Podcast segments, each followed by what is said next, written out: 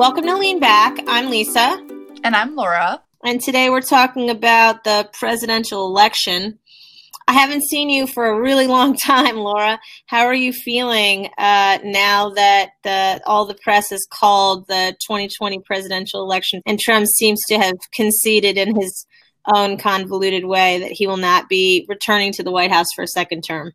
First, I feel relief because I feel like another four years of Trump would have been a disaster. So, like, I'm relieved as far as we are going to have another administration goes, but I'm also, I wouldn't say I, it's disbelief, but it's like outrage. I feel outrage that uh, Trump expanded his voter base and that the election was as close as it was, and that the results are in dispute. Like, I'm outraged that there's any kind of posturing that Biden won by illegitimate means, which does not seem to be the case at all. Like, so yeah, outrage, definitely, definitely. How about you?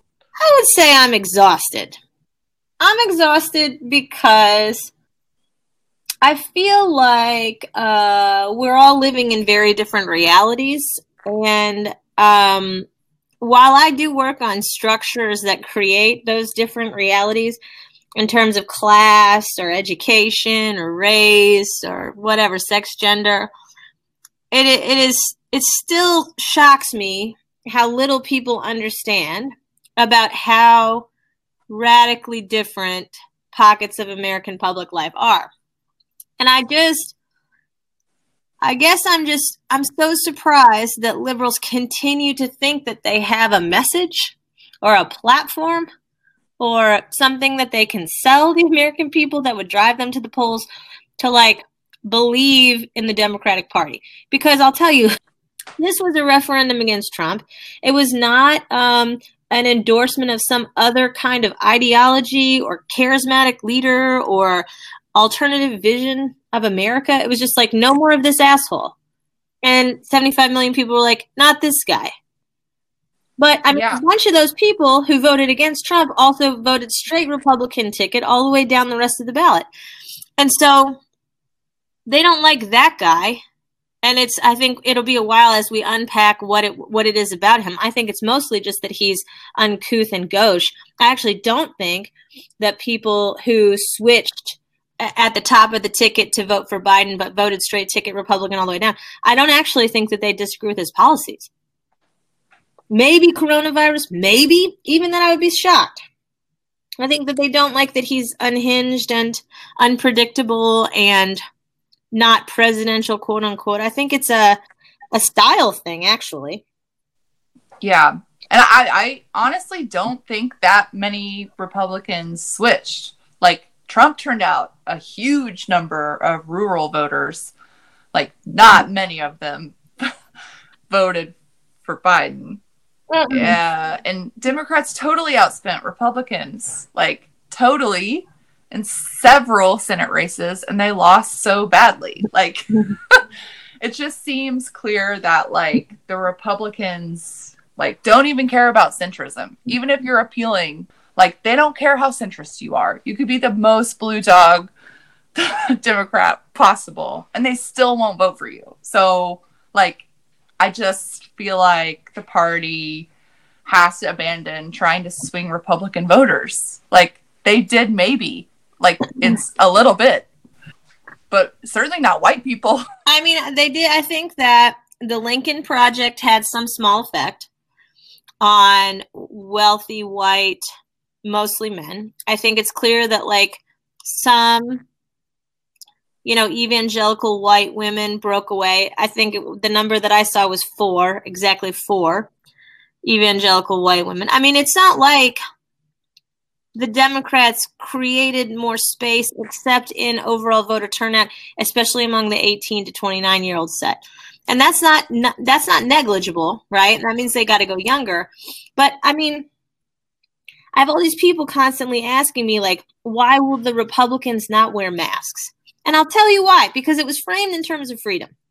And the Democratic Party doesn't not, does not want to talk about freedom, freedom to, or freedom from. They don't want to talk about how freedom is operationalized or what it means or how it feels. And so they collapse into these nuanced policy debates. And listen, I'm a policy wonk. I'm here for that. But also, we are. I'm in, in a you know class of people who who thinks about policy 24 7. That is not the American population. And so the Republicans have have marked you know, not wearing a mask as an expression of freedom. The Democrats have matched that with no discourse on freedom whatsoever.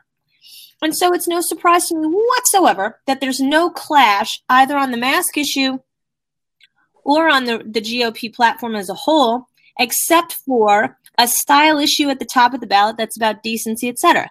Now, uh, that's a broad, that's a series of broad statements. Obviously, there are differences in places like, say, Arizona, where Native American Latinx activists have, have been working for the last 10 plus years to create a different kind of sensibility there around their Senate race. Also, you know, McSally's terrible. But, you know, I just think that there is a fundamental refusal on in the Democratic Party to understand why uh, GOP voters are so rabid for Trump and the things that he says. And they just want to reduce it either to poverty or racism. And i don't i don't, that's not helpful because they're not going to fix the poverty and they tacitly support the racism. So if you're identifying those two things as the variables that are exponentially growing the republican base and you're not willing to fix them i don't see how that's helpful yeah the democrats have to get way better at messaging like they're not going to get better at messaging because they have no. It's it's not like they're they need to sell their product better. They have no fucking product. What are the Democrats standing for? They're not standing for Green New Deal. They're not standing for any kind of redistribution of wealth from the top to the bottom. What are they standing for? You could say that the, the Democrats stand for climate policy to mitigate climate change, but they only do that insofar as you know, it doesn't muddle with corporate interests. Like I'm for sensible climate policy, but I'm not going to ban fracking. So it's like, but then what do you mean? the yeah, whole thing is hollow. So I think I think anybody who's honest, any liberal who's honest, ha- the the feelings that they're feeling are not anxiety about Trump. It's a hollowness about their own affiliation with the Democratic Party. And they're misidentifying it as anxiety about Trump and coups and blah, blah. Listen, obviously he's a fool. And obviously he's surrounded by terrible trash Nazis. So it's not like I don't want to d- deny that reality, but the feelings that they're feeling are an ambivalence about ha- celebrating a hollow electoral victory at the top of the ticket that had no coattails and that was not going to have any coattails the loss of the Senate is tremendous, and the loss of seats in the House. It's worse that they lost seats in the House, but also that's gerrymandering and redistricting too. So some of that is structural, but the longer term problem is that there will be four more years of zero legislative power.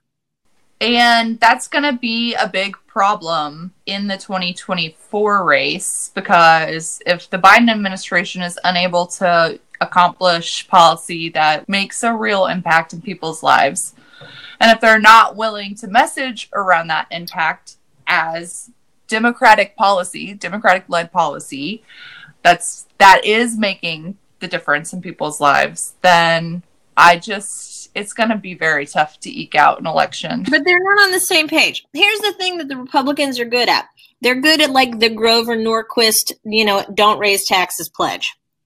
And they're good at um, having their soldiers fall in line. The Democrats, it's it's not even that they don't have discipline; they don't have a message to discipline them around. What yeah. are you, it, you about? Know, what what are you going to provide?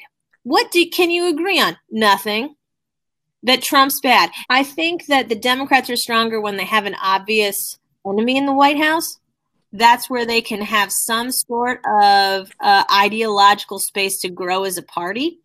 But if Biden is going to create a centrist, a quote unquote centrist government, which he's going to do, obviously, that was the coalition that he, the only coalition he could build since he didn't have any ideas really that were providing clash with Trumpism, then, uh, you know, there's not going to be enough there to bring the progressives back to the table. And they're going to go and continue to push for the things that the country actually needs. And the, the democratic party will continue to be totally fragmented because they can't get together about what kind of large scale visionary changes need to be made in the united states for a whole host of reasons that are racial and class and definitely generational. But that i think that the things that the liberals are feeling that they mistake as anxiety about trumpism are really ambivalence about their fidelity to Biden as a person for, for a whole host of reasons, including his previous voting records and things he said on record, especially about race and policing and the carceral state and a bunch of other stuff. But also, it's about the fact that the Democratic Party is not offering a different vision of the world. They're not yeah. offering expansion of freedom. They're not doing it. And I'm sorry, but that's where the conversation has to be if you're actually legitimately concerned about reproducing or producing democracy. That's the only question on the table is how do we get free and how do we free more people? That's the only question. But I mean, we have just flailed as a response to Trump. And I say we as like a reluctant Biden voter. The whole thing has been centering around antipathy to Trump that's been the whole argument. And it's not been mm-hmm. about like making material improvements in people's lives which is what they want to see. You and so, i are both bernie bros. I like that turn of phrase because of its irony obviously. But you know as i've said for years bernie's able to harness into the class rage in a way that biden refuses because he's an elite. And so and he and he takes elite perspectives on all of the money things. Well, yeah. Well, the Obama administration was yeah. very Wall, Wall Street friendly, and it pissed yeah. people off. And then we yeah. got Trump. So, and I just, how do you not see that repeating that is going to result in the same? you know, it's like, why would you repeat the same mistakes? Why would you deny the progressive efforts that help get you elected? Like, why would you deny that the grassroots organizing from Ilhan Omar and Tlaib, respectively, in Minneapolis and in Detroit. How do you deny that their organizing, like of progressive movements, helped push those states? Because the racism and the sexism are still alive and well in the Democratic Party. And it's the same reason why, you know, Stacey Abrams is is going to get praise for quote unquote delivering Georgia to Biden, but also I think it's likely that she loses those those Georgia Senate races. And it's not like it's entirely her responsibility. The Senate is an entirely different thing. And but but it's also, I think, really fucking toxic to shit on Ocasio Cortez in this moment by saying that the left is what is giving rise to the calls about communism and stuff in Florida. I think that that's a red herring in all of its irony, and I think it's trash politics, and I think it's fucking racist. The Democrats, they're going to get bit in the ass in four years. It, we're just forestalling another resurgent Trumpist candidate like Tom Cotton, and it's coming, and he'll be younger and less charismatic, but definitely more destructive. And so I really just, you know, I, I just really want liberals to see their feelings as deep ambivalence, deep ambivalence. I want to turn to the rhetoric around uh, stop the steal and um, all of the accusations of fraud because I think it is a missed opportunity for Democrats. Like this is why Republicans are good at messaging because they have they don't really care whether what they say is true or not. They like just want to motivate people to get to the polls. Um, and in this case, I think they also want to motivate people to send more cash to Donald Trump. But, uh, you know, this is a missed opportunity because you know this is a really good opportunity for democrats to point out how anti-democratic uh, Republican maneuvering has been. Expressing more outrage is a great opportunity to motivate yeah, people. But also, theft is a real thing that is happening. And the Democrats can won't counter the narrative about theft being the stealing of monies or democracies or freedoms or whatever because they refuse to offer more in return. So they can't even make the claim that the theft they can't even produce the histories or the logical chains for the public about how the theft has been a siphoning away of money and resources from communities in their own fucking base. Biden's civility politics cuts cuts two ways, right? On the one hand, it soothes all the white people who have sads about Trump, especially the moneyed interests. On the other hand, it does not reproduce any kind of affective field that would motivate people to expand the Democratic Party or to produce more progressive politics. It's shit. It's affectively really shitty. It's lazy. It's boring. I understand people want stability, but that's how the fascism expands. I also think it's dangerous for creating an electorate that's going to vote Democratic in future elections too. Because I don't know. I just see this rhetoric around like the mail in voting being fraudulent uh, as a problem for future elections. You know, because I'm thinking like Republicans won in most of the state houses, they won most of those seats. And I'm thinking, like, what new barriers are going to be enacted into law uh, in several of these states that are controlled by Republican legislatures? Probably new barriers to registering voters, probably limitations on early voting, probably limitations on mail in voting, probably fewer polling locations because they're going to throw a fit about security and they're going to have to have all of these like regulations around secure polling places and they're going to be so fucking high that you can't have as many polling places which is going to be awful. So i'm just worried that this rhetoric is you know translating into like how do we limit people voting in the future like in the name of security? But it's the security theater right is uh, here to stay. We'll have it when we travel yeah. again, right? We'll have to have immunization certificates to get on a plane and go uh, other, to other countries, blah, blah, blah. For me, it's bigger than that. The liberals are so anti progressive that they're not all on the same team beating the same drum and building national consensus around the quote unquote party. They won't do it. The Republicans went the opposite way and they embraced the outsiders and brought them in and built a giant movement to take over like the legislatures at the grassroots level, right? In the states and then the executive branch and Congress. I just don't understand. They're just so entrenched that I think that the ambivalence that people feels is about how they know the victory is hollow because they didn't do any of the work to change people's minds or to expand their ideas about what the country should be for all of its people. I mean, they didn't do that work. Biden didn't do that work. There was no imaginary work being done by the liberals in the entire electoral cycle, except by burning the progressives. And listen, those people have their problems too. But I'm just saying, in terms of the battle of ideas about how you bring people in to stand for your party as long term members, the, the Republicans are doing it and the Democrats refuse. Trump uh, has been incredible at messaging in a way that has kept his base extremely loyal.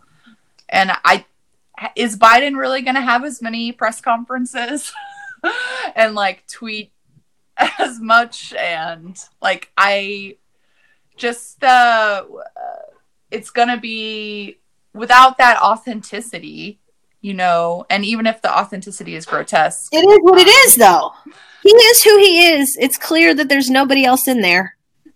Yeah. yeah. But, you know, uh, it does inspire loyalty and I don't I don't see any kind of like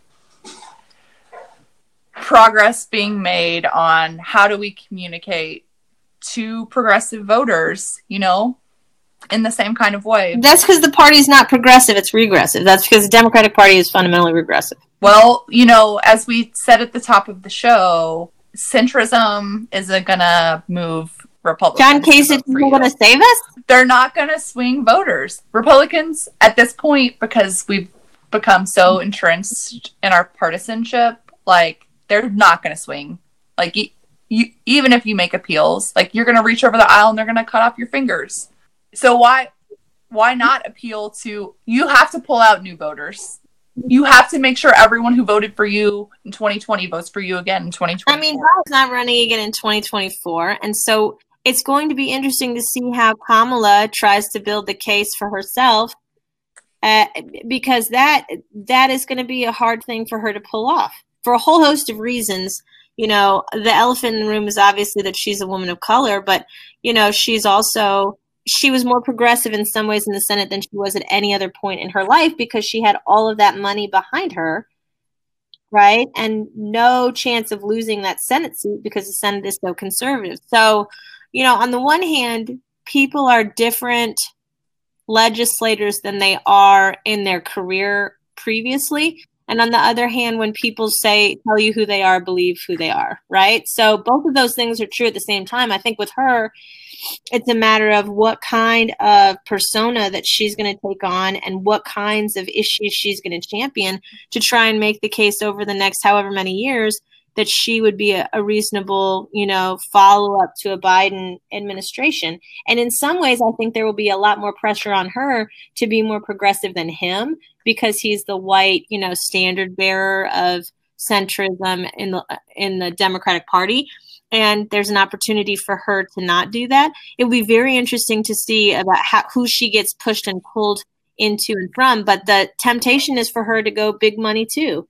And I think that's always the case with the executive branch, but particularly so for her because she'll have her eye on being the first woman of color president. So the likelihood that she'll become more progressive hinges on whether or not the folks of color who are Gen Xers like her can demonstrate to her that their organization prowess can deliver her the White House. And so organizing and winning in many ways are completely opposed to progressive governing. I I just hope she has like uh you know the right people whispering in her ear that progressive is the way to go in terms of winning an election. I mean, it's, um, it's a go bold or go uh, home situation. I think for 2024.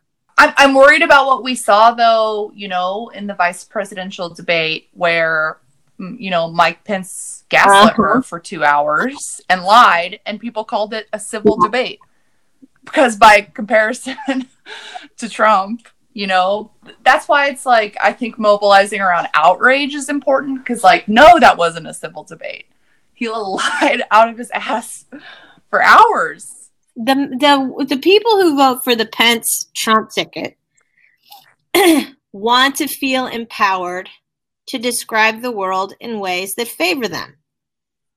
It's not that hard to understand why that motivates them. It is really not that it's not that hard. Right? They want that and the more they get it the more they want it. It's the same on the left except that the Democrats will not empower their base to tell their own stories right? So so instead yeah. you get the narrative from the most senior people in the party or the most senior people in state politics at the exclusion of all of the other voices that are trying to expand the party at the expense of the lobbyists who bought the older politicians. And it's really just a pissing contest between who got bought off by by bigger interests that pisses people off. Like that on both sides. On both sides. Yeah, yeah.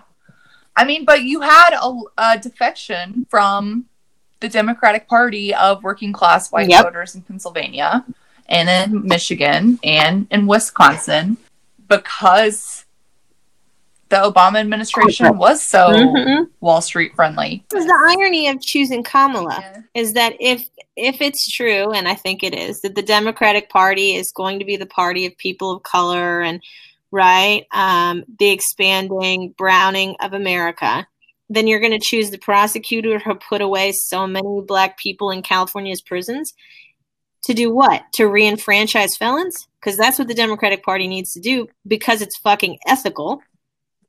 Civil death is Yeah. wrong. It's morally repugnant. You should not lose your right to vote because you were awaiting or convicted of a crime. It's bullshit. So that is a thing. And also, you know, everybody was like, I thought Florida was in play. Biden barely campaigned there.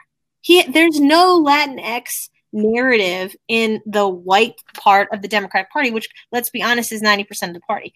So they're not concerned. They just want the people of color to turn out and elect them, and then they're unprepared to do anything to keep them happy or keep them in the party. That's their own fault. That's a self-inflicted wound. Yeah, and that that's why it's critical that like what Biden does about working on the post coronavirus economy because a disproportionate number of people losing jobs are black and brown workers. And they're, they're in every recession they're disproportionately affected. They Yep. lost half their wealth in the 2008 recession. So how do we change policy so that they're not just devastated It's generational. So the biggest thing that I think Biden can do for his base, which is younger than the Republicans, is to forgive the student loan debt. It would be huge, but also it would would not huge. affect all of the fucking and you know sad face ragey boomers. They would not get anything from that, and it would piss them off that he's catering to the youth. He should do it anyway. He should do it anyway, but it's going to have to be those kinds of executive order things, right? That create four years of relief for his base to turn out and expand. Because the thing is, is that they cannot absorb any more austerity. Whether the austerity is financial, which it is, or whether it's police violence, or whether it is, you know, pollu- you know, brownfields and pollution and the fucking water crisis in Flint, which still hasn't been fixed and happened under the Obama administration. All that stuff is creating austerity and precarity and exhaustion on top of coronavirus. So he has got to do something, but it will create generational rifts, and the dem- and he should take that for the team. He should take all of the heat from all of the fucking boomers and ride off into the sunset after his one term Yeah. and leave the rest to, to younger voters because otherwise the Democratic Party is not going to make it. they could sell they should sell it like the republicans sell the tax cuts They won't because it'll piss off Wall Street. I mean, the fact that, you know, in some ways, the fact that Goldman Sachs is like, we would prefer a Biden presidency is a thing that created momentum against Trump and is a golden handcuff for the Democratic Party and for Biden in particular, coming as he does from Credit Card Island. You know, you, you have me on tape in these episodes years ago. And then again, when Biden decided to run, being like, this man is a gaffe machine. Once he gets in front of the, the microphone again, he's going to turn in the old Joe Biden and he's going to be a disaster financially. And I don't think that that's untrue. I do think that there's a different mm, opportunity for him now, but I don't know that he'll take it. I'm not at all confident that he will take it and move himself to the left. Although I do think that he has, in some ways, a more pragmatic take on the party than pretty much any of the other men his age, except excepting Bernie. But I think, you know, if he thinks that he and Schumer and Pelosi are going to run a bunch of game on McConnell, I just can't. It's fucking laughable. without the progressives, without the, you know, Ocasio Cortezes and the Tlaibs and, you know, no, that's that's absurd. It's absurd. There, there's no sex or anything Yeah. interesting happening in the Democratic Party without the squad. Not a fucking thing. yeah and they frankly are likely the reason biden Yeah, because elected they brought all the swagger. Oh. Obama had the swagger in that administration. Okay, Biden has some, but it's hard to pull off at his age. Now, you know there there would be a party if we just got Yeah. some wins like you know erasing student loan debt that would be a win that would be a win you know if there's a win and you sell it as a win like we accomplished this the democrats that was this party we accomplished it and if you want to see more of it I know, but instead we had now, you know, obviously the acceptance speech, right, is a genre of speech, but Biden produced the most milk toast speech. And all of the speechy rhetoric people that I work with are like, this is a great speech. And Biden's all like talking about healing and about tone and civility. And I'm like, oh my fucking God, are we how can we not learn this lesson? There was no rage, there was no outrage, there was no disgust, there was no contempt, there were no sticky animating feelings in his acceptance speech and in Delaware at all. Again, we're just repeating repeating ourselves and hoping that it works this time. And I just don't see it happening. And, you know, and there's redistricting next year, which looks especially grim now that we know the outcome of all of these state houses. And they're about to get to the drawing board with tons of data at their fingertips and redraw these districts. And guess what? It's going to be really bad for the Democrats. Um, can we talk about Parler? Um, definitely not snowflakey, so that's funny. good. They definitely don't need a safe space totally their own. So that's nice to see. Very safe, safe spacey. spacey. The thing the thing that worries me about Parler is um how little we actually know about it. Like who owns it? What are their motivations? Um and we got into this problem with Facebook too.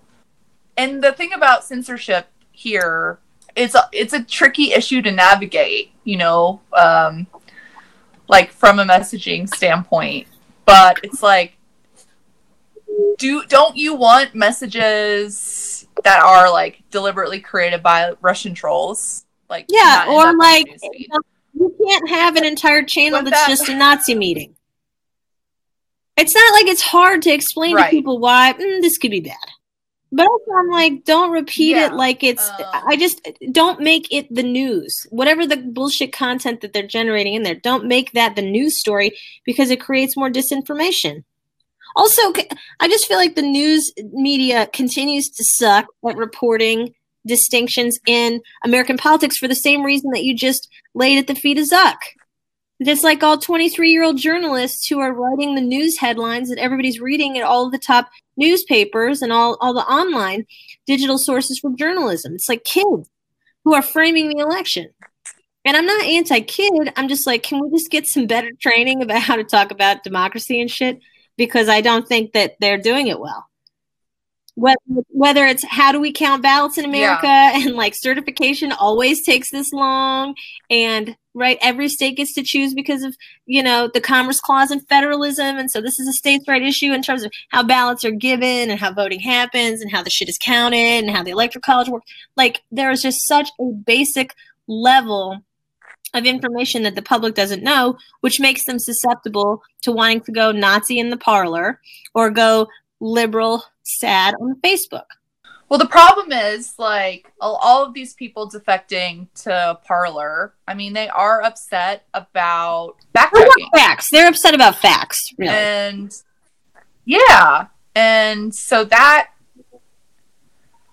that to me is tricky. And I I have done a thing where I've posted on people who have have posted on Facebook some like um, accusations of fraud. I've you know, tried to post information that indicates that what they've posted is, you know, uh, falsified information. And they're like, well, that's fake news. but I'm like, so it's like anything that benefits your point of view um, is accurate, and anything that contradicts it is fake. Okay. I don't know exactly. I mean, maybe it's like years and years of the president diminishing journalism, you know, and that's like become ingrained. Well, I mean, it's not it's not that it's ingrained; it's a feature, uh, not a bug. Like uh, early American newspapers were totally partisan, right? You let you read the Whig newspaper if that's the yeah. team you were on.